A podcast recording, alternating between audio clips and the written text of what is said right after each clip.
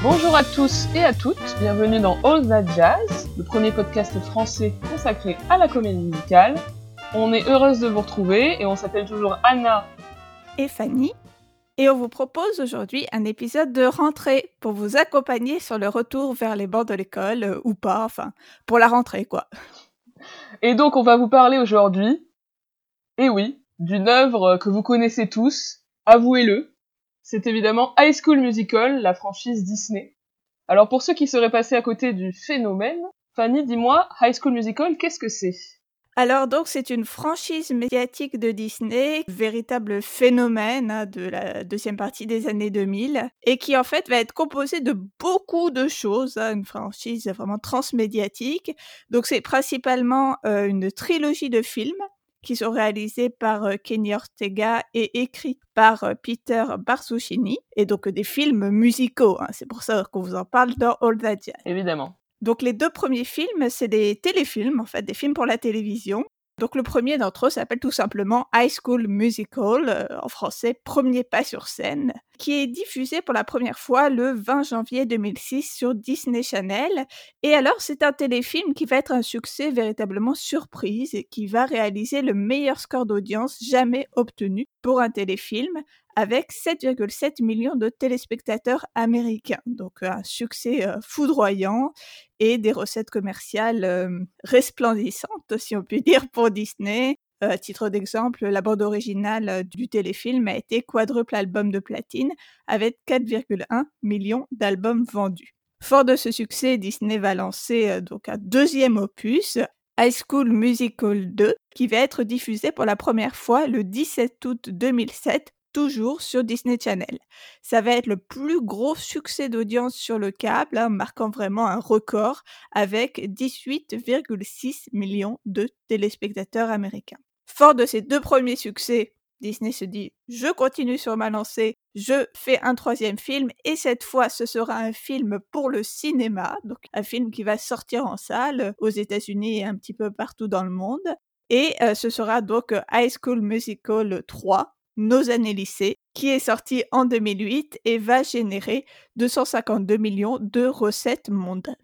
Alors en France, le film rassemble quand même 1 856 000 spectateurs, donc vraiment pas mal du tout. Surtout pour une comédie musicale, oui, encore une fois. Encore une fois, effectivement. Donc on a vraiment une production très rapprochée en fait de ces trois films, euh, quasiment euh, d'une année sur l'autre ce qui euh, nous évite l'embarrassement, par exemple, de voir les acteurs euh, beaucoup vieillir d'un opus à l'autre, ce qui aurait pu être très très embêtant pour une franchise adolescente. Et euh, on observe aussi de la production de, ces trois films une augmentation aussi logique que régulière hein, des budgets de production. Et d'ailleurs, augmentation qui se voit, si on peut dire, à l'écran, avec 4,2 millions de dollars pour le premier opus, 7 millions pour le deuxième et carrément 11 millions pour le troisième. Alors, High School Musical, c'est donc cette trilogie de films, mais c'est aussi un film spin-off qui va être focalisé sur le personnage de Sharpay. Donc, ça s'appelle La Fabulous Aventure de Sharpay, Sharpay's Fabulous Adventure de Michael Lenbeck, qui est sorti directement en vidéo en 2011. C'est aussi une série reboot High School Musical, The Musical, The Series, qui a été diffusé très récemment, la fin 2019. High School Musical, c'est également des remakes des films, donc en Amérique latine et en Chine, des versions scéniques, des concerts, un télécrochet. Et bien sûr, une large ligne de produits dérivés, des vêtements, des jouets, des romans, de la papeterie, des jeux vidéo, voilà, on a une exploitation commerciale de très grande ampleur de cette franchise. Sur le modèle économique, euh, ça rappelle d'ailleurs complètement ce qu'on avait déjà dit lors de notre épisode sur Glee. Hein. Même si Glee est évidemment postérieur, on peut se demander dans quelle mesure ce n'est pas le succès de High School Musical qui a inspiré Glee. Pour beaucoup de commentateurs, euh, c'est vraiment une influence autant artistique que, on va dire, marketing direct. Mmh. Donc, euh, évidemment, c'est une saga qui est destinée aux adolescents et notamment aux filles adolescentes, en fait. Tout à fait, et comme beaucoup en fait de sagatines dont on a déjà parlé, hein, qu'il s'agisse de Step Up ou de Pitch Perfect, on cible vraiment le segment des jeunes femmes de moins de 25 ans. On peut également signaler euh, en avril 2020 une réunion du cast de High School Musical euh, original et du nouveau cast de High School Musical The Musical The Series qui ont, à l'occasion d'un épisode spécial de Disney sur la chaîne ABC, chanté ensemble, donc depuis chacun leur domicile, hein, comme ça s'est fait beaucoup pendant la pandémie. Le morceau, on va dire, emblématique de la saga qui est We're All in This Together. On peut voir ça sur YouTube, on pourra vous mettre le lien si ça vous intéresse. Yep. Alors, ce véritable phénomène High School Musical, comment est-ce que nous, personnellement, on est ou pas tombé dedans Comment est-ce qu'on a découvert High School Musical?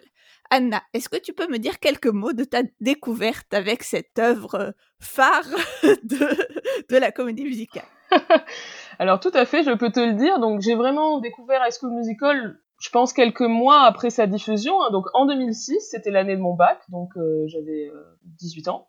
Je sais plus exactement quand ni comment. C'est peut-être via euh, mon camarade Mathieu, donc que vous avez entendu dans notre épisode sur Glee. Je suis plus très sûre. Hein. J'espère que c'est ça parce que sinon il va me dire pourquoi tu fais croire que c'est moi qui t'ai euh, présenté High School Musical, c'est la honte. Je me souviens, donc autre anecdote, que fin 2006 ou début 2007, je sais plus exactement, j'étais au parc avec des amis, donc j'étais en prépa à l'époque, et j'avais la chanson très très catchy Bob to the Top dans la tête et je la fredonnais et là, deux de mes camarades qui étaient avec moi ont reconnu la chanson. Alors là, j'ai quand même euh, halluciné, quoi. C'était vraiment un, espèce de guilty pleasure, mais très euh, très répandu en fait, un truc un peu honteux, mais qu'on aimait alors qu'on était supposé être des étudiants, on va dire un peu intello. Mais euh, voilà, il y avait ce, ce, plaisir. Et deux ans plus tard, autre anecdote, mon ami qui était avec moi au cinéma va peut-être se reconnaître. donc on est allé voir le High School Musical 3 au cinéma et cet ami a payé pour un autre film pour avoir moins la honte, puis ensuite il s'est glissé dans la salle de High School Musical 3. Donc il y a vraiment un truc comme ça, je trouve, c'est marrant. Moi, de mon côté, en fait, je suis passée totalement euh, à côté du phénomène. Euh, bon, en 2006, j'avais 22 euh, ans, donc peut-être que les quelques années d'écart ont fait la différence. mais en fait, je n'ai pas du tout vu à sa sortie.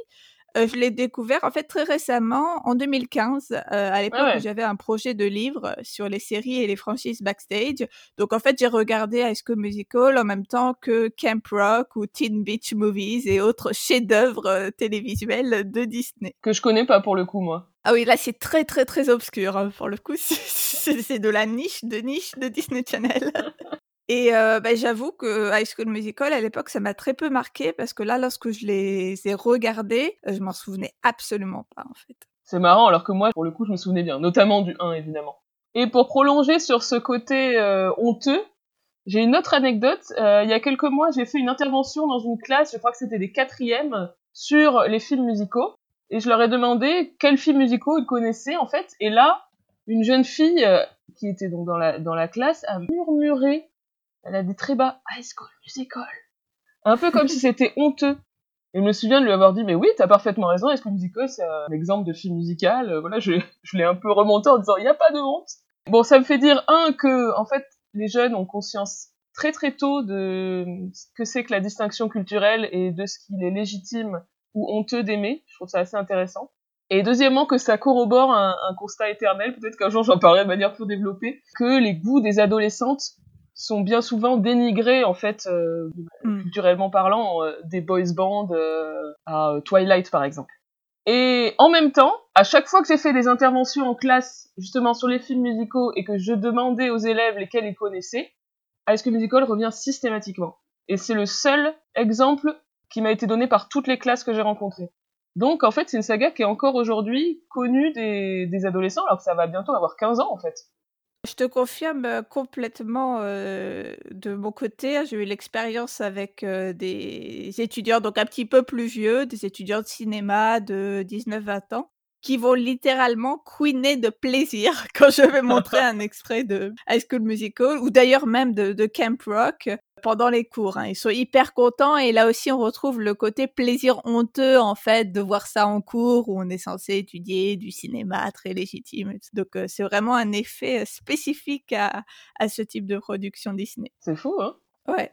Alors pour rentrer spécifiquement euh, dans l'œuvre High School Musical, Petit point sur le réalisateur des, trois films euh, de la franchise originelle. Il s'appelle Kenny Ortega. À la base, c'est un chorégraphe. Il a notamment travaillé sur Xanadu en 80, donc on en a parlé dans l'épisode sur la mythologie grecque. film sur lequel il a pu donc travailler avec Jim Kelly. Puis, notamment, il a été chorégraphe sur Dirty Dancing en 87, donc c'est pas rien. Euh, depuis, il est devenu réalisateur euh, principalement pour Disney. Il a réalisé le film Newsies en 92, qui est une comédie musicale, Hocus Pocus en 93, et plus récemment, la série des films Disney à succès, The Descendants. Qui sont également des films musicaux, il me semble. Oui, tout à fait. Pour le coup, j'ai pas vu.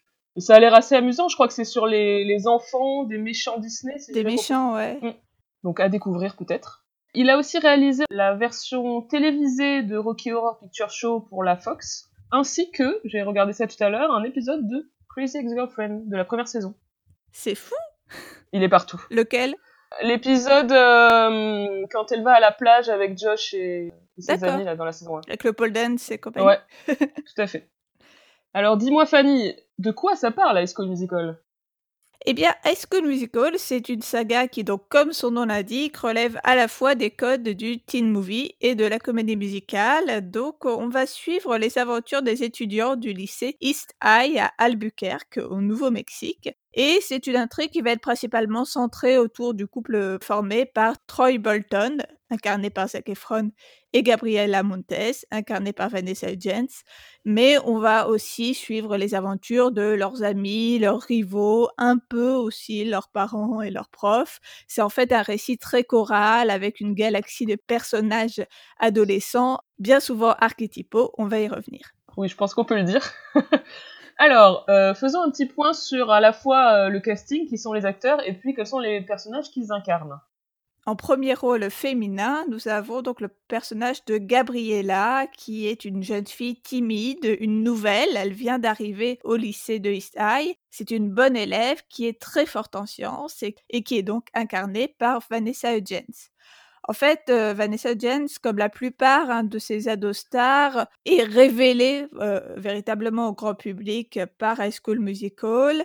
Elle est avec Zac Efron celle qui a le plus travaillé, si on peut dire, depuis la fin de la, série. Et notamment dans des comédies musicales, elle a par exemple joué dans le très éphémère revival de Gigi en 2015 à Broadway, ainsi que dans les comédies musicales live qui ont été diffusées par la Fox. Elle a joué le rôle de Rizzo dans la production de Grease en 2016 et celui de Maureen dans la production de Rent en 2019. Alors, le deuxième personnage principal, c'est Troy. Il est le capitaine de l'équipe de basket, il est très doué et il est aussi le fils de l'entraîneur. Donc, évidemment, il va y avoir une histoire d'amour entre lui et Gabriella, je pense que vous êtes au courant.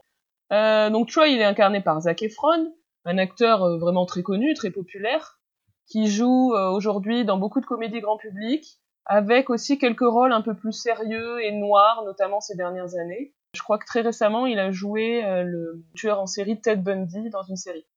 Pour ce qui est des films musicaux, on a parlé de lui dans notre épisode sur Airspray puisqu'il était dans le film de 2007 et il apparaît également, bon ça c'est un peu moins bien, dans The Greatest Showman en 2017.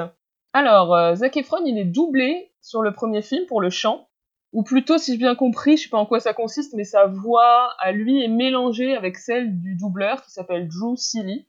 On l'entend chanter avec sa vraie voix dans la courte reprise a cappella de Start of Something New sur le balcon quand il vient voir Gabriella. Et on voit effectivement que sa voix est un peu faiblarde. Euh, Drew Seeley, d'ailleurs, il a remplacé Zac Efron sur plusieurs concerts de la tournée High School Musical lorsque Zac Efron était sur le tournage de Hairspray, donc euh, entre High School Musical 1 et High School Musical 2. Dans les suites, en revanche, c'est bien Efron qui chante. Euh, je crois avoir lu qu'il a pris des cours de chant et qu'il voulait vraiment s'améliorer. Et euh, dans tous les films musicaux qu'il a fait par la suite, il chantait aussi. Autre personnage, c'est Sharpay, une adolescente ambitieuse qui rêve de Broadway. Elle et son frère Ryan ont été les premiers rôles en fait de toutes les comédies musicales du lycée jusqu'à ce que Troy et Gabriella arrivent. C'est une diva et c'est aussi en gros la méchante de l'histoire. C'est un personnage qui me semble inspiré euh, par les personnages de peste blonde euh, très classiques dans les teen movies, par exemple euh, Regina George dans Mean Girls, donc c'est une jeune fille riche qui s'habille toujours en rose avec un côté très girly. Il y a vraiment, je trouve, cette inspiration-là. Et en même temps, je trouve que ça a tout petit peu décalé par rapport à ce, cet archétype de la méchante, parce que euh, finalement, si on regarde bien, je trouve que le groupe, enfin les autres, lui font pas mal de, de coups bas, bon qu'elle a souvent bien cherché, mais elle est quand même régulièrement euh, humiliée euh, à la fin du film. Et pourtant, elle revient toujours pour le final en souriant. Enfin, elle a un vrai bon esprit d'équipe comédie musicale malgré C'est tout. vrai.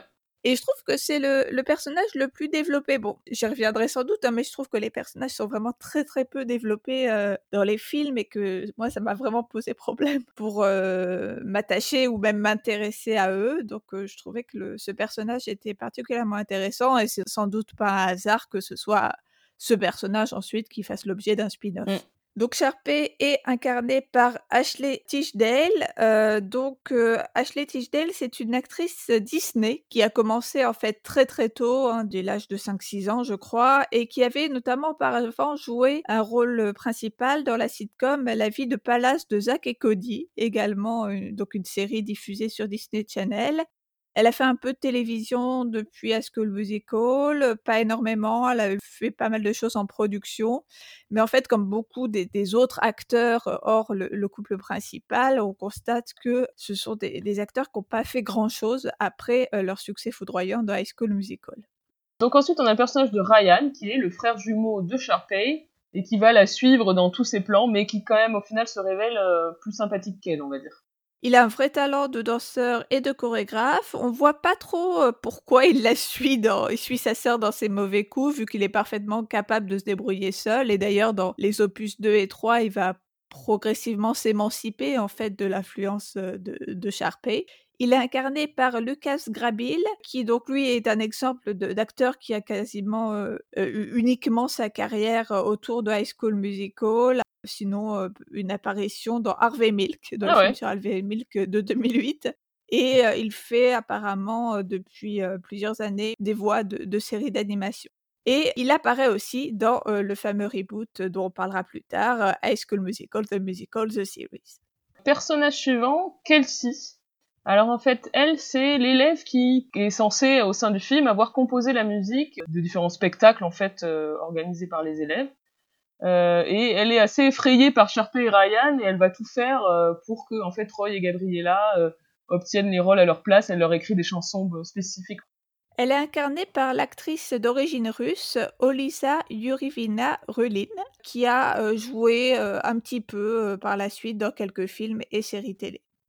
Ensuite, on a Mrs. Darbus, qui est la prof de théâtre déluré qui va organiser les auditions et les, et les différentes euh, comédies musicales. Et euh, ça me fait rire parce qu'elle prononce musical, elle dit musical. Oui, je me suis demandé pourquoi. Ouais, je sais pas pourquoi euh, elle prend cette tonalité française. Je sais pas trop. C'est trop. Ouais, c'est ça. Et en plus, du coup, il le sous-titre musical avec un E dans les. Parce que moi, je mets les, les Ah. sous-titres anglais, tu sais. Je sais pas trop à quoi ça fait référence, mais bon, c'est pour faire euh, distinguer, Ouais, c'est quoi, ça, en fait, euh, j'imagine. c'est vraiment la caricature de la prof de théâtre avec le look hippie, euh, complètement exalté dans l'enfance perpétuelle. Et donc, elle, elle est incarnée par l'actrice Alison Reed, qui apparaît régulièrement dans des seconds rôles euh, à la télévision américaine. Donc ensuite, euh, Chad, qui est le meilleur ami de Troy, qui joue au basket avec lui et qui va, en tout cas dans le premier film, euh, voir d'un mauvais œil euh, la passion nouvelle de son meilleur ami pour la musique. Il est incarné par Corbin Blue, dont on avait parlé en fait dans notre dernier épisode, euh, l'épisode d'avant les vacances. On l'avait signalé pour son interprétation de Sky dans une production récente de Mamma Mia au Hollywood Bowl. Oui, en fait, lui, pour le coup, c'est un acteur qui continue beaucoup de travailler. Il fait pas beaucoup, je pense, de télévision ni de cinéma, mais par contre, il fait beaucoup de scènes. Et on le voit beaucoup, euh, par exemple, à Broadway. En 2010, il a joué le rôle principal de In the Heights. Et très récemment, en 2019, il était dans le revival de Kiss Me Kate. Et enfin, on peut parler de Taylor. Donc, elle, c'est un peu l'équivalent euh, de Chad, mais de l'autre côté, du côté des filles. Donc, c'est la copine de Gabriella qui est euh, avec elle dans le club de sciences. Et comme Chad, elle voudrait que, en tout cas dans le premier film, que Gabriella se concentre plus sur, sur la science que sur la musique. Donc elle est incarnée par Monique Coleman, qui jouait également, euh, comme Ashley Tisdale, dans La vie de palace de Zack et Cody, hein, donc cette œuvre que je ne connaissais pas, mais qui apparemment... Je connaissais deux noms, moi. Je pense que ça devait passer à la télé quand on était petit. Je sais plus. Et euh, donc, elle aussi, elle continue épisodiquement à travailler pour le cinéma et la télévision, en parallèle de pas mal d'œuvres de charité. Alors maintenant qu'on vous a présenté euh, les personnages et les acteurs, on va passer en revue les trois films de la saga principale. Oui, pour que vous vous souveniez un peu de quoi ça parle. Alors, en réalité, ce sont des intrigues quand même très légères. Hein. En, le revoyant, je me suis dit qu'il se passait pas grand-chose dans ces films, pour être clair. Euh, donc, dans High School Musical, le premier, on a euh, au début la rencontre et euh, l'histoire d'amour qui commence entre Troy et Gabriella. Alors, c'est marrant, c'est exactement comme dans Grease, c'est-à-dire qu'ils tombent amoureux pendant les vacances et à la rentrée, finalement, oh, elle arrive euh, dans un nouveau lycée, et là, boum, elle tombe sur lui, incroyable hasard. Alors la différence, c'est que dans Rescue Musical, ça se passe au moment des vacances d'hiver, alors que dans Louise, évidemment, c'est l'été. Et en fait, on retrouve l'opposition qui est mise en scène par Grise, à savoir que les deux héros se rencontrent d'abord en vacances, c'est-à-dire dans un contexte de sorte de parenthèse enchantée, pendant laquelle ils peuvent vraiment être eux-mêmes, tandis qu'ensuite, ils doivent à nouveau interagir en contexte scolaire, dans lequel ils ont chacun des rôles très précis à jouer. Oui, ben c'est ça, puisque elle, elle est, donc vous l'aurez compris, plutôt dans la clique des intellos, alors que lui, c'est un sportif mais ils vont se prendre de passion pour la musique et auditionner pour la comédie musicale du lycée, ce qui va créer des conflits avec leurs amis qui n'apprécient pas trop ce changement, et avec Sharpay et Ryan. En fait, c'est marrant, l'intrigue se déroule sur vraiment très peu de temps.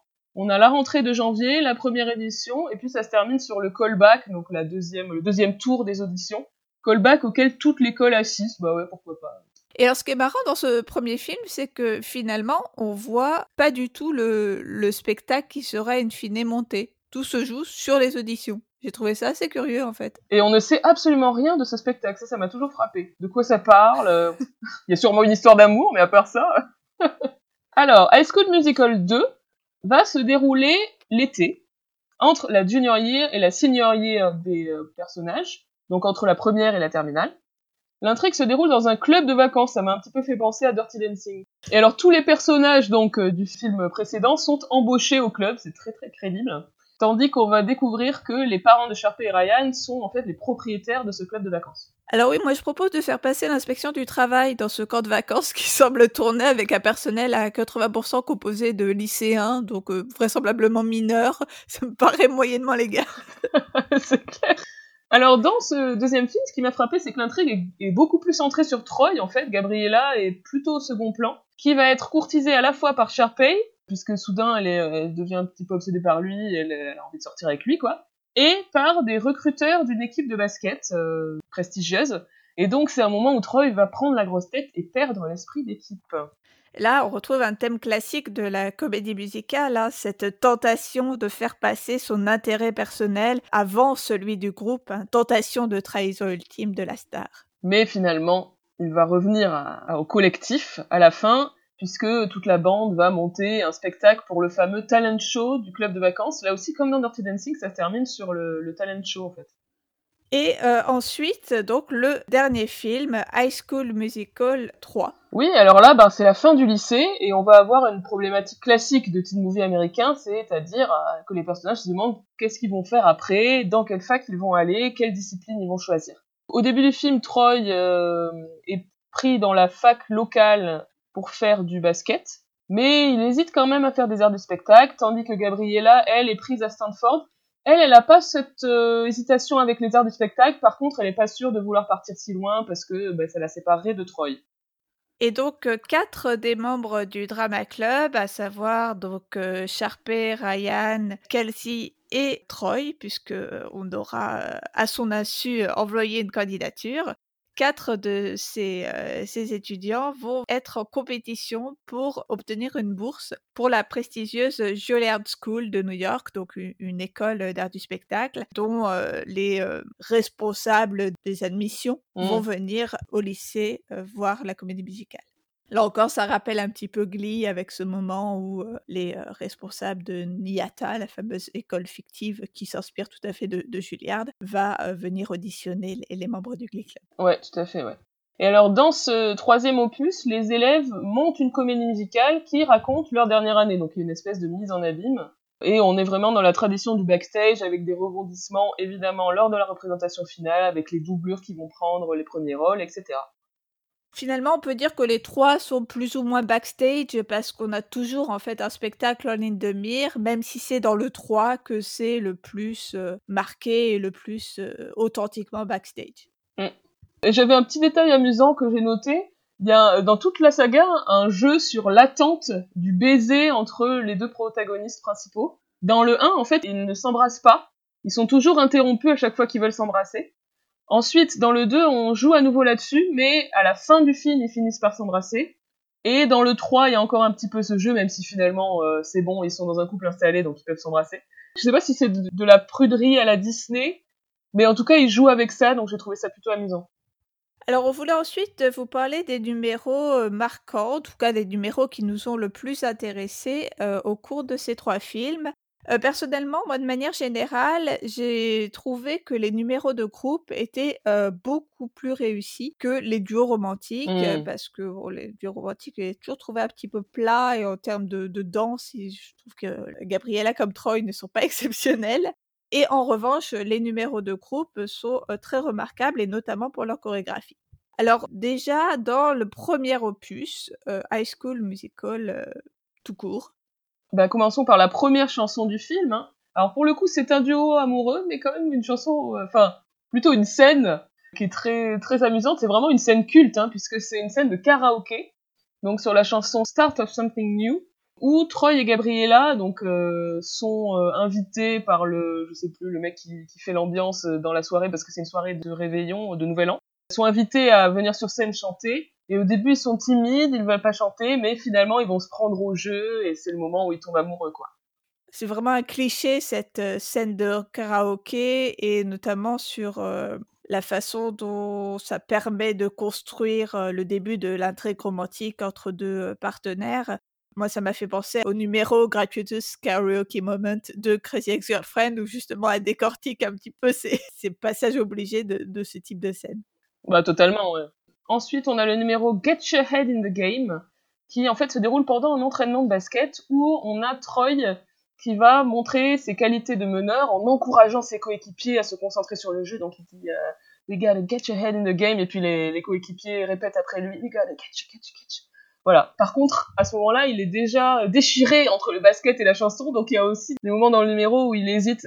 L'hésitation de, de Troy entre le basket et la chanson, je pense que c'est le thème majeur de la saga, c'est très très régulier, mais là c'est la première fois que voilà, c'est introduit en musique.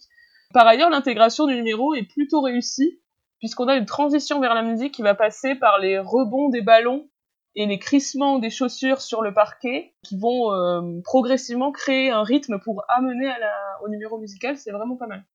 Ouais, j'ai trouvé ça, assez exceptionnel aussi et il me semble qu'on a aussi à d'autres reprises des chorégraphies, sur le thème du basket ou en tout cas qui vont intégrer, des jeux avec les ballons et qu'à à chaque fois c'est plutôt virtuose et bien réussi. Mmh. Autre numéro que l'on peut citer dans ce premier opus, le numéro What I've Been Looking For qui va en fait se décliner en deux versions. Une version pop de Ryan Écharpé et une version balade de Troy et Gabriella avec en fait une opposition entre ces deux versions pour dire que la deuxième est la version qui va le plus mettre en valeur les harmonies, la composition et qui est la version comme elle est censée être chantée. Ouais, je, sais que c'est ce qu'on est censé penser, mais en vrai, je trouve que la version Sharpay Ryan est mieux. elle est plus dynamique, elle est moins cucu, quoi. Et dans les commentaires YouTube euh, de la chanson, à chaque fois, c'est ce que les gens disent. En fait, c'est marrant. les gens sont fans de, de Sharpay et Ryan, beaucoup plus que de Troy et Gabriel. Bah, ils sont plus euh, entertainants. Hein, ouais, exactement. ouais, c'est ça.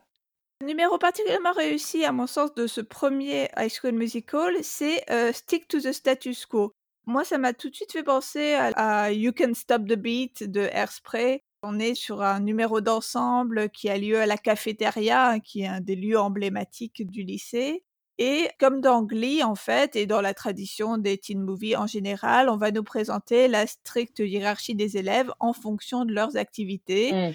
Le propos de la chanson, c'est de dire que ça doit rester ainsi. Chacun doit être bien rangé dans une case, hein, les sportifs avec les sportifs, les geeks avec les geeks, les skateurs avec les skateurs euh, et les théâtreux avec les théâtreux, bien sûr. Mais en réalité, la saga va finalement faire l'apologie de la porosité de ces frontières. Et d'ailleurs, à la fin de High School Musical 3, on reboucle avec cette thématique dans le discours euh, qu'ils prononcent à la fin lors de leur cérémonie de, diplôme. Il y a cette idée que voilà, on a fait bouger le statu quo.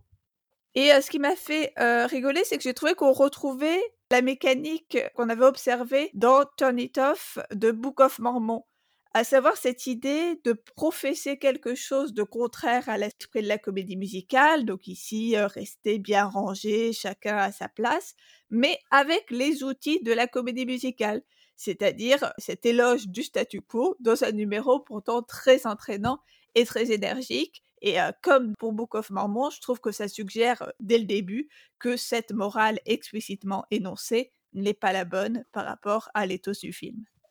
When There Was Me and You est une chanson solo, c'est la seule du film. C'est une balade euh, de désespoir de Gabriella. En fait, elle vient d'entendre Troy dire qu'elle n'était pas importante, donc elle est très triste. C'est une chanson ambulante, entre guillemets, puisqu'en fait, elle va marcher dans les couloirs du lycée au fur et à mesure qu'elle se désespère. Et ça me fait beaucoup penser aux balades amoureuses de Grease, en fait. Euh, les chansons où à chaque fois il se lamente de ne pas pouvoir mm. être avec l'être aimé. Donc la chanson de Sandy, Hopelessly Devoted to You, et euh, la chanson de Danny qui s'appelle ben, Sandy. numéro suivant que j'adore, c'est Bob to the Top. Je suis vraiment très très fan de ce morceau avec des rythmes latins, bon certes un peu clichés, hein, puis ils poussent des, exclamations, ils disent arriba, machin, bon c'est un peu too much, mais c'est très très entraînant encore une fois, ça montre le caractère euh, entertainant de, euh, de et Ryan. Donc c'est leur chanson de callback, le fameux deuxième tour des auditions pour le musical. Et euh, par contre dans le film c'est un peu pénible parce qu'elle arrête pas d'être interrompue puisqu'en fait on est dans un moment de suspense pendant que Sharpay et Ryan chantent. Troy et Gabriella euh, sont dans leur compétition respective, donc euh, basket d'un côté et puis le science decathlon de l'autre. Et en fait il y a un suspense sur est-ce qu'ils vont finir à temps leur compétition pour être à l'heure à l'audition. Mais je trouve que ça interrompt un peu le super numéro de Sharpay et Ryan. La chanson de callback de Troy et Gabriella, ce sera Breaking Free, donc le duo final, qui va leur faire obtenir les premiers rôles dans la comédie musicale du lycée. C'est vrai que Sharpay est très fair play parce qu'à la fin du film, elle arrive et elle dit ah bravo d'avoir eu les premiers rôles et tout. Moi j'aurais été dégoûtée quoi. Et en plus par ailleurs, je trouve Breaking Free c'est la chanson la moins intéressante et la moins entraînante du film. Donc vraiment c'est un peu, euh... on n'y croit pas trop je trouve. et enfin le numéro final, alors là qui pour le coup est vraiment très réussi et vraiment sympa, j'aime beaucoup. Donc, euh, We're All in This Together. D'ailleurs, les trois films, en fait, se terminent par des grands numéros collectifs. Et dans le 3, il y a même une reprise de cette chanson de We're All in This Together lors de la fameuse remise des diplômes dont tu parlais tout à l'heure. Et alors, en fait, cette euh, réplique, hein, We're all in this together, on est euh, tous ensemble dans ça, c'est la phrase leitmotiv hein, des stars hein, de Troy et Gabriella, qui ont systématiquement pour rôle de remobiliser les troupes on ne sait pas vraiment pourquoi, parce que personnellement, moi je trouve que l'un comme l'autre, ils ont à peu près le charisme d'une huître, et que des personnages comme Ryan ou Kelsey, qui ont une vraie compétence en fait artistique, et qui font vraiment quelque chose pour le groupe, hein, composer, chorégraphier, eh bien ils seraient beaucoup plus légitimes à endosser cette fonction de remobilisation. Mais bon, on va dire que c'est euh, l'apanage et le pouvoir de la star de miraculeusement remotiver tout le monde par sa seule présence, à défaut de compétences. Allez euh, High School Musical 2 maintenant? Alors, c'est frappant, en, fait, dans ce deuxième opus, il y a beaucoup plus de numéros musicaux, et ils sont plus sophistiqués, plus spectaculaires, euh, donc comme tu le disais, c'est lié aussi sans doute au, fait que le budget soit plus important dans ce deuxième film. On a un numéro d'ouverture très très catchy, qui s'appelle What Time Is It? What Time Is It? Summertime où en fait les élèves se réjouissent de partir en vacances d'été. Donc là déjà, ça donne le ton du fait que les numéros vont être un peu plus euh, spectaculaires et ambitieux. Et j'ai trouvé assez euh, rigolo que en fait, bah du coup j'ai j'ai vu les, vraiment les trois films à la suite, un par soir, pour préparer cette émission, et on voit qu'il y a vraiment narrativement un jeu avec la reprise des mêmes éléments exactement dans le même ordre, parce que ça commence toujours avec un cours de théâtre. Ils ont toujours cours de théâtre dans ce lycée, et là, et, comme de par hasard, le dernier cours de l'année, c'est un cours de théâtre. Oui, alors ce qui est marrant aussi, c'est que les cours, euh, comment dire je crois que je sais plus si c'est dans le 1 ou justement dans cette première scène du 2, mais ils arrivent en cours, la prof parle euh, genre trois minutes et la cloche sonne et le cours est fini. C'est un peu, comment dire, pas très logique. Un emploi du temps assez, assez léger. C'est ça. Ensuite, on a le numéro Fabulous, qui est un solo de Sharpay, c'est presque son hymne en fait. Hein. D'ailleurs, euh, donc ce terme Fabulous va donner son nom au fameux téléfilm centré sur Sharpay en 2011, euh, dans lequel on entend la chanson Fabulous dans le générique de fin. Alors dans euh, Est-ce que Musical 2, cette chanson est l'occasion de plans dans la piscine donc du fameux club de vacances qui vont évoquer explicitement hein, les mises en scène de, de Busby Berkeley, euh, notamment pour euh, Esther Williams, donc le plan zénital sur les, euh, les nageuses qui font des figures géométriques. Ben, c'est justement le morceau en fait que je montre à mes étudiants pour parler de références contemporaines à Busby Berkeley. Et bon, outre le fait que ça me garantit un succès fou et un ambiançage de la salle de classe, ça permet de montrer combien les numéros à la Berkeley sont cités ici pour leur caractère somptuaire et servent à montrer toute la démesure de l'ambition du personnage de Sharpay. Autre numéro intéressant, on les passe pas tous en revue, hein, mais euh, que j'aime particulièrement, c'est I Don't Dance. Donc ça va être un duo entre Ryan et Chad qui se déroule pendant un match de baseball. Et alors, à ce moment-là, Chad dit qu'il ne veut pas danser, donc il répond à, Ryan, il dit I don't dance, bon, tout en dansant, donc c'est toujours un peu l'ambiguïté de ces numéros. Et c'est un, moment particulièrement homo-érotique hein, entre Ryan et Chad. Là, là encore, j'ai regardé les commentaires des gens et ils disent tous ça, sauf ceux qui veulent absolument pas voir, qui disent mais vous, voyez le mal partout, etc. Mais bon, c'est quand même, euh, enfin, il faut pas tirer trop le fil pour y voir quelque chose de cet ordre-là il y a presque un peu le I don't dance euh, de Chad, c'est presque comme euh, s'il répondait à Ryan je suis pas homo, laisse-moi, tandis que Ryan de son côté essaie de le convaincre, puisqu'évidemment on peut clairement lire le personnage de Ryan comme homosexuel, même si c'est évidemment jamais confirmé dans les films. Oui, là je sais même pas si on peut tellement parler de lecture, tellement ça me paraît évident dans le personnage. Et d'ailleurs, dans le l'opus numéro 3, il finit plus ou moins, enfin c'est pas très clair, avec Kelsey, qui elle pour le coup m'a toujours envoyé pas mal de lesbian vibe donc je me suis demandé si finalement il ne jouait pas le rôle de barbe mutuelle donc c'est-à-dire de couple euh, de façade l'un pour l'autre. J'avoue.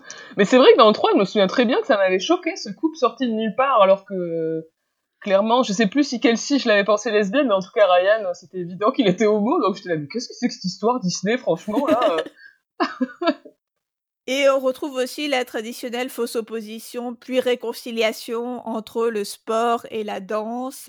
Euh, on en a déjà parlé moult fois à propos de, de Gene Kelly, qui en avait fait une, une croisade personnelle. C'est un thème aussi récurrent de Glee. Mmh.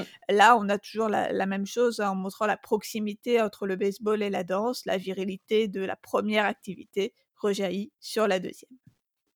Et enfin, euh, donc High School Musical 3, on va avoir ici des numéros encore plus sophistiqués, plus spectaculaires et plus longs. On voit clairement que la production a mis le paquet pour le cinéma. Oui, alors je voulais pas tous les passer en vue, mais j'en ai noté deux que j'aime bien. Il y a I Want It All par Sharpay et Ryan, et en fait, euh, ils vont s'imaginer en star de Broadway. C'est un numéro qui commence dans la cafétéria, la fameuse cafétéria du lycée, puis qui va parcourir plusieurs décors abstraits, un peu stylisés, qui vont évoquer différents styles et ambiances. Il y a même un passage qui m'a fait penser au ballet de Chantons sous la pluie, mm. et ou à une séquence un peu à la Berkeley, avec les enseignes lumineuses des théâtres, euh, les immeubles en fond, un peu en carton, enfin très stylisés. Ah moi aussi, j'aime beaucoup ce, ce numéro. C'est euh, euh, celui qui est le, plus clairement pour moi euh, comédie musicale au sens euh, théâtral et on va dire iconographie de, la comédie musicale. Ouais, exactement. autre numéro que j'ai bien aimé, c'est A Night to Remember. Alors là, on a les garçons et les filles qui vont se préparer au bal de promo parce qu'évidemment, il faut qu'il y ait un bal de promo dans un teen movie. Euh, et en fait, c'est un grand numéro collectif qui va commencer dans la vie, entre guillemets, c'est-à-dire que les personnages euh, commencent à dire, oh là là, comment je vais m'habiller au prom, enfin, les trucs classiques. Et ça va se terminer sur scène pendant une répétition, puisqu'en fait, on comprend que ce numéro fait partie de la comédie musicale créée par les élèves qui, comme je disais tout à l'heure, est une comédie musicale qui va raconter leur dernière année au lycée. Et en fait, c'est un peu le cas. En fait, tous les numéros qu'on entend dans le film, à la fin, on comprend qu'ils sont aussi dans la comédie musicale jouée par les élèves. Je sais pas si c'est très clair. Voilà, bon, dans ce numéro, il y a un truc un peu, une répartition un peu cliché des genres, c'est-à-dire qu'on a les filles qui rêvent du bal de promo, de passer la meilleure soirée de leur vie, tandis que les garçons sont saoulés d'avance. Mais c'est plutôt marrant et je trouve que le numéro est assez réussi visuellement parlant. Alors, développons un petit peu sur les thématiques de cette saga. Fanny, il faut que tu nous rappelles d'abord d'où ça vient, en fait, de quelle tradition ça vient, donc parle-nous du sous-genre du teen musical. Oui, donc c'est un genre dont on avait déjà parlé aussi à propos de Glee, un genre très ancien de la comédie musicale. On retrouve des exemples de ce sous-genre dès les années 40, avec tous ces films qui ont pour vedette Mickey Rooney et Judy Garland. Ce sont des films qui vont viser un public familial, avec des intrigues vraiment sans aspérité, qui vont célébrer une jeunesse américaine saine, combative, et qui va monter avec les moyens du bord des spectacles dignes de Florence Ziegfeld. On retrouve dans High School Musical tous les ingrédients de ce type d'intrigue backstage, à savoir les rivalités entre performeurs, la difficulté du groupe à fonctionner et évidemment le triomphe final grâce à la position charismatique de stars qui vont montrer le chemin. Ces thématiques euh, essentielles du genre vont être particulièrement mises en valeur dans les grands numéros d'ensemble, mmh. où va prévaloir l'harmonie et la synchronie des interprètes plutôt que la virtuosité individuelle. Euh, on avait beaucoup ça en fait dans les films de Ronnie Garland mis en scène chez Busby Berkeley et on le retrouve dans les numéros les plus explosifs de High School Musical. Oui, très intéressant en fait cette, euh, cette filiation. Je ne sais pas à quel point elle est consciente de la part des auteurs de High School Musical bah, Je pense qu'elle est assez... Euh, au sens où, comme c'est un sous-genre de la comédie musicale, euh, c'est euh, assez transparent que pour faire ce type de film, il faut jouer sur ça. Enfin, pour moi, c'est assez évident que c'est assumé, mais en fait, j'en sais rien. Ok. Autre thématique, c'est, donc on a un peu déjà esquissé, l'opposition entre sport d'un côté et puis chant et danse de l'autre. En fait, dans les trois films, c'est la, comment dire, le dilemme de Troy qui va être déchiré entre sa passion pour le basket et son envie de chanter et danser. C'est un truc qui découle euh, des éléments classiques du genre teen movie, c'est-à-dire avec les différents clans qui ne se mélangent pas, les sportifs d'un côté, puis les intellos, les artistes, les geeks. Euh, autre élément du teen movie, c'est évidemment la pression parentale, puisque le père de Troy en fait est l'entraîneur de l'équipe de basket, et il veut que son fils devienne sportif de haut niveau comme lui, et euh, en tout cas au départ n'accepte pas euh, qu'il ait une autre passion. Il y a également la pression sociale évidemment puisque on a le jugement des amis qui euh, eux non plus n'apprécient pas trop que Troy diversifie ses passions, mais finalement les clans vont bien s'entendre et chacun peut vivre ses passions sans jugement. Ouf. Et on remarque que même si dans I Don't Dance, on mêle cette question de l'affrontement entre, d'une part, chant et danse et d'autre part, sport on mêle ça à des questions de virilité, mmh. eh bien, c'est pas du tout quelque chose qui va se poser pour Troy.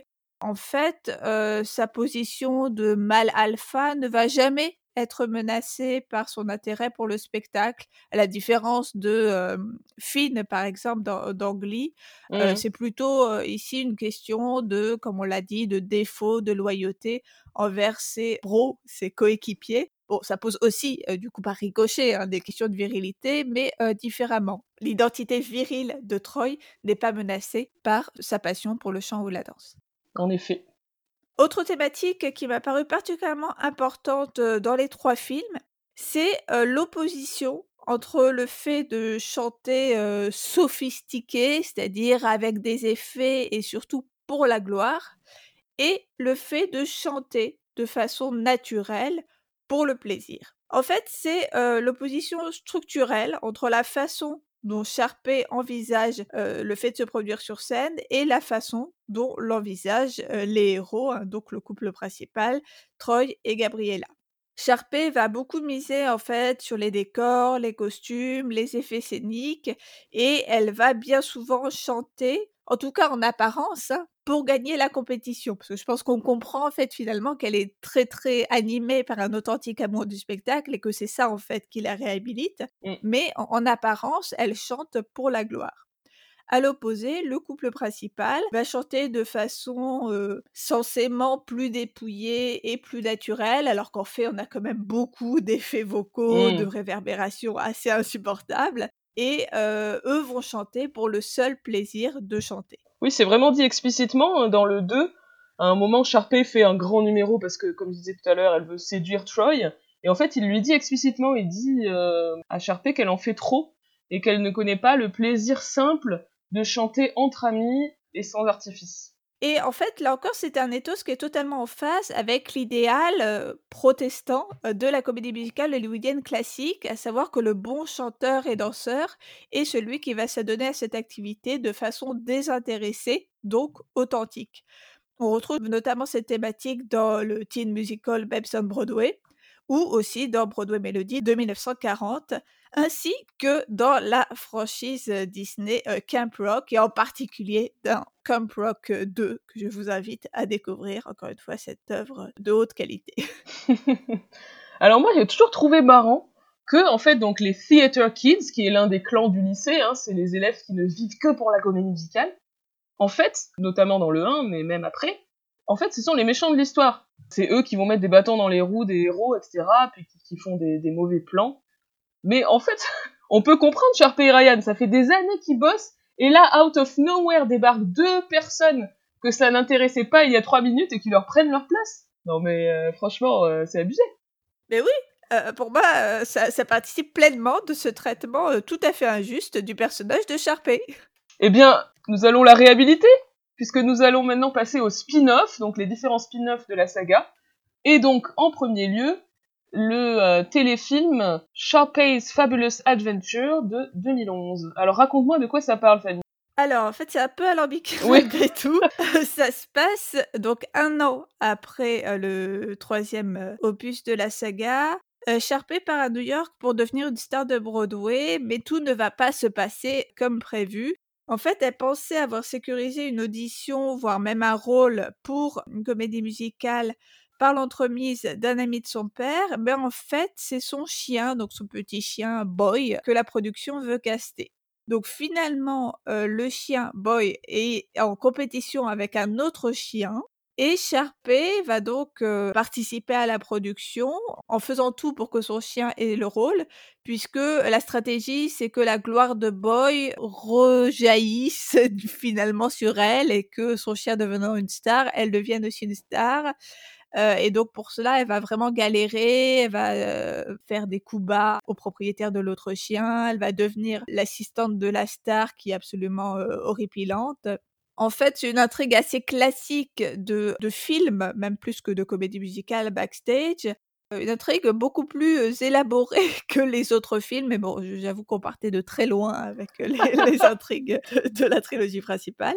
Et alors, je voudrais signaler une gigantesque incohérence qui m'a posé beaucoup de problèmes et qui, je pense, t'en a posé aussi à toi, Anna, parce que je sais à quel point tu es attachée à la cohérence scénaristique entre les opus. C'est vrai. Au tout début du film, les parents de Sherpé, ils tiquent qu'elle aille seule à New York, et c'est pourquoi, en fait, ils vont lui trouver un chaperon en la personne du fils d'un ami de la famille, qui deviendra bien évidemment l'intérêt romantique de Sharpay.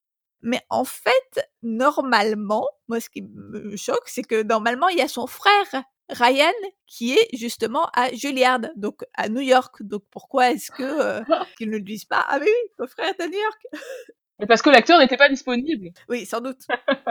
et en fait, apparemment, dans une scène coupée, donc le personnage de Ryan fait une apparition et on apprend qu'il était actuellement en tournée pour un musical mais en fait, du coup, si en plus il y avait une justification scénaristique, il aurait juste fallu le mentionner à un moment dans le film. Parce que là, je trouve que ça fait très très étrange. Comme si on avait oublié qu'il était à l'école aussi à New York. Oui, c'est un peu bizarre. Donc effectivement, il y a cette scène coupée où j'ai pas très bien compris, je crois qu'elle apparaît dans certaines versions, mais je sais pas lesquelles. Bah dans le générique en fait. moi je l'ai vu au générique de la version diffusée sur Disney Channel, mais c'est très bizarre. Ah, sur la version Disney Plus, elle y est pas. Exactement, ouais. Oui, c'est bizarre. Bon, en tout cas, euh, on peut la regarder sur YouTube, donc on vous mettra un lien si ça vous intéresse. Alors, j'ai pas forcément pensé parce que j'avais déjà lu l'anecdote sur cette apparition de Ryan, mais oui, c'est complètement absurde.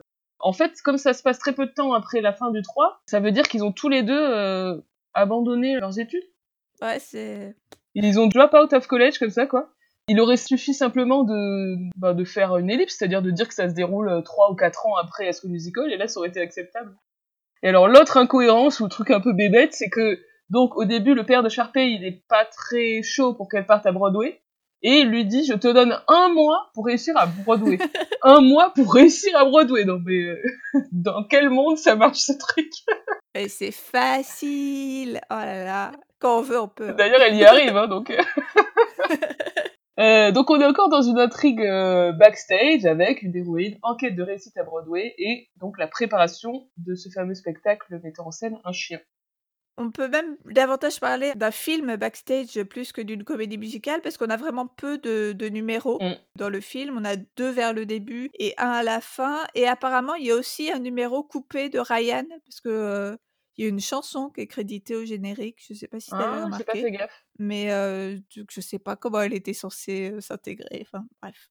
Et donc au sein de cette préparation d'un spectacle, on a euh, Sharpay qui va être confronté, donc tu le disais, à une star diva exécrable, presque un peu euh, ce que Sharpay aurait pu devenir. Hein, euh. Et à la fin, en fait, Sharpay va prendre la place de la star et jouer le premier rôle au dernier moment. Donc ça, évidemment, grande classique des films backstage.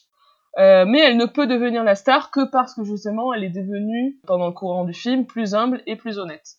Ça sert bien, je trouve, à approfondir la psychologie du personnage. On voit bien son amour de la scène. On insiste sur le fait qu'elle a beaucoup travaillé pour en arriver là. Ce qui était en fait aussi sous-entendu dans les films, mais qu'on perdait un peu de vue en fait, étant donné combien elle insistait sur son envie de réussir, sa quête de la gloire. On perdait un peu cet authentique amour du spectacle de vue. Et alors, autre chose que j'ai noté, c'est que je pensais en fait que le film serait beaucoup plus over the top que ça. En réalité, il est assez sentimental. Je pensais que ça serait à l'image du, du côté fabuleuse de Sharpay et qu'elle serait un peu une bitch. Mais en fait, ça reste assez léger. Bon, elle est superficielle et ambitieuse, mais elle n'est pas vraiment euh, méchante, quoi. Et euh, du coup, ça m'a évoqué une autre inspiration qui existe à mon avis pour le personnage de Sharpay. C'est le personnage de Elle Woods dans euh, La Revanche d'une blonde, donc Legally Blonde, donc le film de 2001 qui a été adapté en comédie musicale scénique en 2007. Donc il s'agit d'une blonde qui s'habille toujours en rose et qui est toujours accompagnée de son petit chien, qui est un peu naïve mais qui au final est très attachante. Donc euh, ça l'éloigne un peu de ce que je disais tout à l'heure sur le, le personnage de Beach euh, de peste de Teen Movie.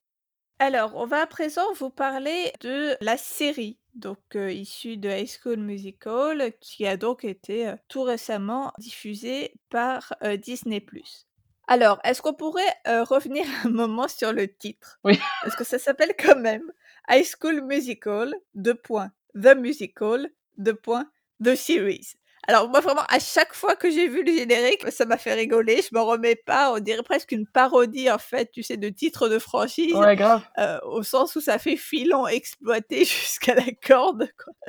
En fait, ça s'explique tout simplement par le propos fondamentalement méta de la série, puisque c'est l'histoire de lycéens qui intègrent le lycée de East High, mais qui alors est présenté comme le véritable lycée où s'est tourné High School Musical, et donc non plus au Nouveau-Mexique, mais en fait dans l'Utah, Mm. euh, à Salt Lake City. Donc tiens, ça, ça reboucle avec Book of Mormon Ouais, c'est vrai. cette histoire. Euh, donc, on est dans le lieu de tournage de High School Musical. Et pour euh, célébrer un peu donc ce lycée qui est marqué par cette saga dont elle a servi de lieu de tournage, on va avoir donc euh, ces euh, nouveaux lycéens qui vont faire une comédie musicale hommage à High School Musical. Et donc des personnages fictifs vont auditionner puis jouer les rôles de Troy, Gabriella, Sharpay, etc. Oui, donc on- en fait, on est sur le même esprit que le film original dans le sens où ça reste backstage, mais en version méta et avec Disney évidemment qui se rend hommage à lui-même, on va dire comme d'hab hein, ces dernières années. Une tendance qui se systématise en fait ces dernières années, comme on l'a dit dans notre épisode consacré au remake live action de Disney. C'est une série en fait qui va s'adresser à la fois aux fans hardcore de la franchise originelle, avec des références assez pointues, et c'est marrant, c'est que à la fois les personnages, mais aussi les acteurs dans un documentaire euh, autopromotionnel de euh, Disney euh, présent sur Disney+, euh, vont être présentés comme fans de la saga. Ouais.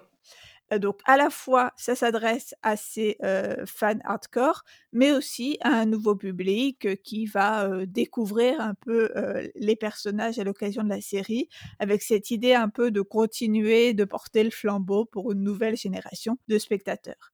Et bien sûr, exploiter le filon encore une fois un maximum. Évidemment. Alors la série est tournée avec un style euh, faux documentaire, un peu comme dans The Office. c'est-à-dire avec une caméra à l'épaule et puis des séquences confessions des personnages qui parlent face caméra et qui racontent, euh, enfin qui commentent un peu ce qui se passe. J'ai pas trouvé que c'était forcément très utile euh, dans le cadre de ce que ça racontait, quoi. Donc là encore, c'est pas une comédie musicale à proprement parler. Il y a quelques numéros tout de même, évidemment. On a des chansons donc du film original High School Musical, et puis on a aussi des chansons originales écrites pour la série. Euh, et la musique est traitée de manière relativement réaliste. En tout cas, il y a toujours une justification au fait que les gens se mettent à chanter. J'ai pas trouvé que les numéros étaient très marquants par ailleurs, à part peut-être la belle chanson au piano chantée par, euh, je sais plus comment s'appelle le personnage, mais la l'élève du lycée qui joue Mrs. Darbus dans la pièce. Mm. Ouais, cette chanson était vraiment bien, ouais. Ouais, très jolie. Donc on est vraiment sur du backstage classique avec euh, donc des surprises au moment du casting, euh, des tensions entre les comédiens, des répétitions plus ou moins réussies selon l'humeur des lycéens. Là on rentre dans le domaine du spoiler donc euh, vous pouvez avancer un peu si vous voulez pas entendre mais il y a un incendie dans le théâtre qui devait accueillir la pièce donc il faut tout réorganiser. Et puis à la fin donc au moment du spectacle les interprètes partent ou reviennent au dernier moment enfin voilà.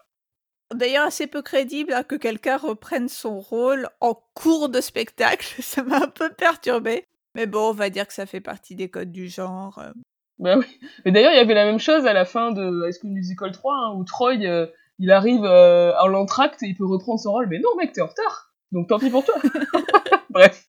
Mais après, j'ai trouvé qu'au final, l'intrigue était assez peu intéressante. Donc on a une espèce de triangle, plutôt rectangle amoureux, en fait, entre euh, l'héroïne, donc qui s'appelle Nini, qui a obtenu le rôle de Gabriella, son ex-petit ami Ricky, qui a été casté en Troy, évidemment, son nouveau petit ami euh, qui est jaloux, et plus euh, un personnage un peu de peste qui veut prendre la place de l'héroïne dans la pièce, mais qui finalement n'est pas tant une peste que ça, parce que voilà, bref, ça n'a rien de très original.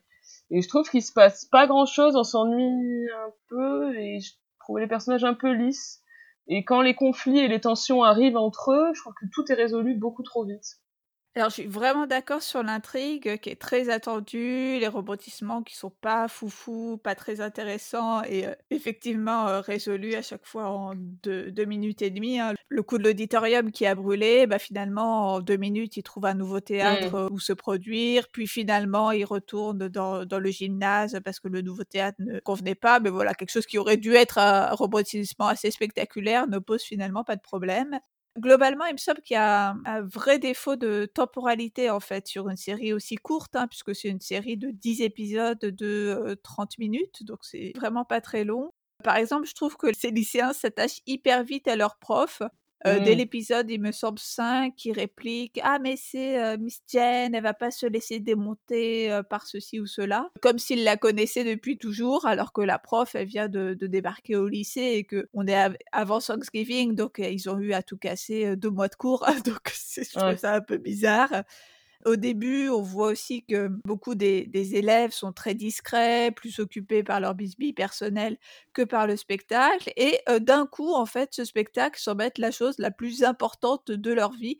Et on n'a pas trop compris pourquoi, de la même façon qu'on n'a pas vraiment compris comment le groupe allait se souder, parce que brusquement, ils font une fête de Thanksgiving où ils sont tous les meilleurs amis du monde, alors qu'on n'a pas trop vu cette mécanique un peu habituelle de, ce type de récit choral, où on a d'abord un groupe qui ne fonctionne pas, puis qui, grâce au spectacle, va se mettre à fonctionner. Je trouve que c'est des trucs, on va dire, habituels du genre qui passent assez mal dans la série, enfin qu'on comprend pas bien, et je pense que c'est vraiment un problème de, scénario et de gestion du temps. En revanche, je suis pas tout à fait d'accord avec toi, Anna, sur les personnages que je trouve moins lisses en fait que dans la franchise originelle, même si on reste dans des archétypes hein, très identifiés, la fille sérieuse, la copine rigolote, le, le jock, la bitch, le gay qui se sent un petit peu à l'écart. Ils ont tous un minimum de background story, mais ça, c'est aussi, je pense, lié au temps, malgré tout, un peu plus long de la série, hein, qui permet tout simplement de, développer les personnages. Mais vraiment, moi, ça m'a moins posé problème que dans les films où ben, on ne sait pas du tout qui sont ces gens. Moi, à part Sharpay, mais qui sont ces personnages? Moi, ça me pose un vrai problème. Bah, je sais pas. Alors, je suis d'accord qu'effectivement, c'est lié euh, à la temporalité de la série qui fait qu'on a plus de temps de voir les personnages euh, avec leur, euh, par exemple, leurs parents, chez eux, etc. Mais je trouve aussi que c'est juste pas le même esprit, en fait. Euh, mm. Dans la série, il n'y a pas ce côté too much et très premier degré qui faisait pour moi en fait le plaisir de la franchise originelle. Je trouve qu'ici ça se prend un peu au sérieux et c'est pas ça que j'attends en fait quand je regarde High School mm. Musical.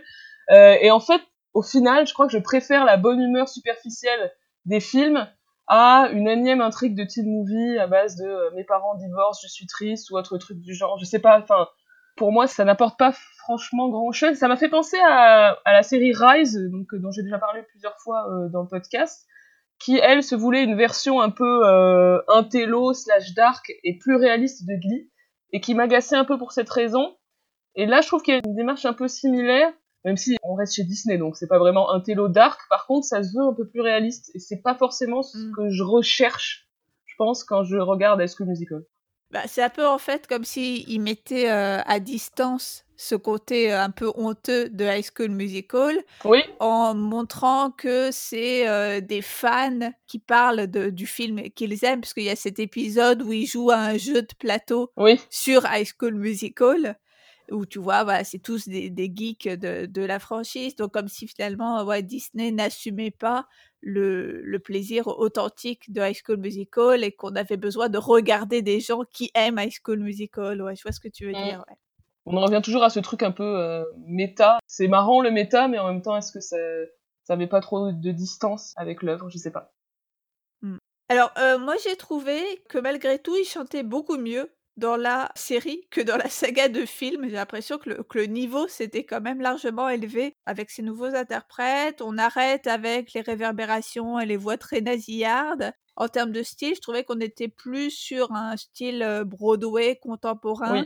Après, c'est peut-être aussi un espèce de, changement d'époque. Je sais pas si ça apparaît ringard aujourd'hui, mais c'était comme ça qu'on chantait en 2006. Je sais pas. Mais je pense qu'il y a aussi un changement sur ce que c'est la comédie musicale. Maintenant, ce qui marche mmh. aujourd'hui, c'est euh, Evan Hansen. Enfin, c'est des des balades très jolies, bien écrites et tout ça. Et peut-être que je sais plus, je me souviens plus, mais qu'en 2005, euh, la mode de la comédie musicale, c'était pas ça exactement. C'était plus des trucs un peu clinquants, euh, des vibes, euh, des réverbérations, comme tu dis.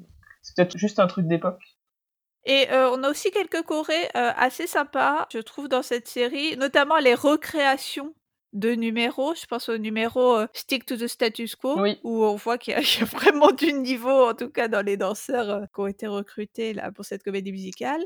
Mais bon, de manière générale, c'est à double tranchant parce qu'à la fois on voit que ça peut être très prometteur, mais c'est un peu trop seulement esquissé pendant les répètes. On n'a jamais de numéro dansé pleinement satisfaisant, je trouve. Oui, c'est un peu dommage, ça m'a frustré effectivement parce qu'ils sont tous très bons, mais souvent c'est interrompu au milieu. Enfin, je vais pas faire des grands numéros en entier, merde. Alors, bon, un détail, mais quand même il faut que j'en parle. Je sais que c'est des lycéens, mais le dernier épisode, les deux derniers épisodes, ça m'a agacé parce qu'ils sont tellement pas professionnels. Donc c'est les épisodes évidemment où a lieu la représentation de High Musical euh, sur scène. Et alors ils parlent entre eux alors qu'ils sont sur scène. Ils vont régler leurs problèmes perso pendant la représentation. Ils quittent la scène en plein milieu de la pièce. Donc qu'est-ce que c'est que ça? On est loin du, de la morale du show must go on. Hein. Judy n'aurait jamais fait ça. Mais grave En fait, ils sont mauvais. Autant leur caractère dilettante me choquait pas trop au début des répètes, parce que je trouvais que ça apportait un, peu de réalisme. En fait, on voit qu'ils sont pas tous euh, à fond dès le début. Mais alors, pour le spectacle, c'est carrément une honte, quoi. J'ai jamais vu ça. Et il y a aussi, du coup, dans la, même logique, quelque chose qui est pas très réaliste, c'est que, là encore, euh, spoiler alerte, euh, si vous voulez pas savoir, avancez un peu. Nini, donc celle qui joue Gabriella dans la pièce, est recrutée à l'issue de cette représentation par une école réputée d'art du spectacle, mais alors qu'elle était pas dedans du tout, quoi. Pareil, elle, elle parlait sur scène. particulièrement mal, quoi. Mais oui, non mais c'est aberrant. Au moins, dans que Musical 3, on trouve ça à peu près crédible que Ryan et Kelsey obtiennent des bourses à la, à la suite de la représentation finale, quoi. Oui, moi aussi j'ai trouvé que c'était le classement le plus juste, d'ailleurs, que ce soit eux deux qui, Tout à fait, c'est vrai. qui obtiennent les bourses pour Julia. Alors, euh, je voulais dire quelques mots du personnage de la prof de théâtre. Alors, il faut croire que pour les Glee Club, c'est des espèces de malédiction de tomber que sur des tocards sans qualification, sans autre qualification que de vivre leur passion par procuration via des gamins de 15 ans. Enfin, bon, ok, je sais, je suis méchante. C'est le ressentiment que je vois de Wilchester. Voilà, il y a Wilchester, et c'était pareil pour le prof joué par Josh Radnor dans, dans Rise. Hein. Il y a vraiment un truc. Ah bah oui. Il pourrait pas y avoir des profs de musique un peu genre épanouis, c'est leur passion d'être prof. euh, ils ont pas, je sais pas, une carrière ratée, tout ça. Non, non, c'est toujours ça. Bon, en vrai, euh, là pour le coup, j'aime assez bien ce personnage de prof euh, dans la série, hein, prof hyper barré, qui a un côté un peu Kristen Chenoweth, hyper excité, hyper exalté. Bon, après, en plus, euh, il y a des, des rebondissements, on apprend pourquoi elle, a été obsédée par High School Musical. En, en vrai, j'ai trouvé le personnage assez sympa, mais ça m'a fait marrer par rapport à Glee. Ah oui, totalement. Et alors pour le côté Christine Chenoweth, moi aussi, même j'y ai pensé du début à la fin. Elle a vraiment un truc proche, en plus dans la voix. C'est vraiment ce style de personnage, quoi. Et ça me fait marrer à un moment donné. Tu sais qu'il y a l'apparition de Lucas Grabil. Il lui parle de Wicked. Il lui dit Imagine-toi que t'es Elphaba. Et elle fait Ah non, je suis plutôt une Glinda. Et pour moi, c'était Oui, c'est vrai. évident. Alors, euh, bon, ce qui est une amélioration par rapport au film, hein, c'est certain, c'est qu'on a des personnages LGBT, euh, on va dire explicitement LGBT. On a une histoire d'amour entre deux garçons, deux garçons qui participent à la pièce. Par contre, ils s'embrassent jamais, hein, donc on va pas jusque là quand même chez Disney. Et puis aussi, chose amusante, dans la pièce euh, que jouent les élèves, le rôle de Sharpay est joué par un garçon, donc on a un casting gender bent. Par contre, le personnage de Ryan, j'ai l'impression qu'il a disparu de la pièce, du coup, c'est étrange. Oui, on le voit à peine, ouais. À un moment donné, euh, Sharpay, enfin le personnage de Sharpay danse avec un garçon. Oui, Donc je me suis demandé si c'était Ryan, mais ouais, euh, c'est pas très c'est clair. un personnage qu'on voit pas du tout euh, par ailleurs. Mm. Moi, ce qui m'a également plu, c'est que donc le personnage de Nini se trouve avoir deux mamans et c'est pas du tout thing, c'est pas du tout un objet du récit, hein, c'est juste comme ça. Je me suis demandé hein, au tout début, à leur première apparition, si c'était ses mères ou juste sa mère et sa tante, parce qu'en fait elles- elles étaient chez sa grand-mère à ce moment-là. Et après, en fait, au détour d'une conversation, Nini dit à sa copine, ah oui, une de mes mères a fait ci ou ça. Euh, bah voilà, j'ai trouvé ça très cool hein, que ce soit juste intégré à l'intrigue et sans autre forme de procès, si on peut dire.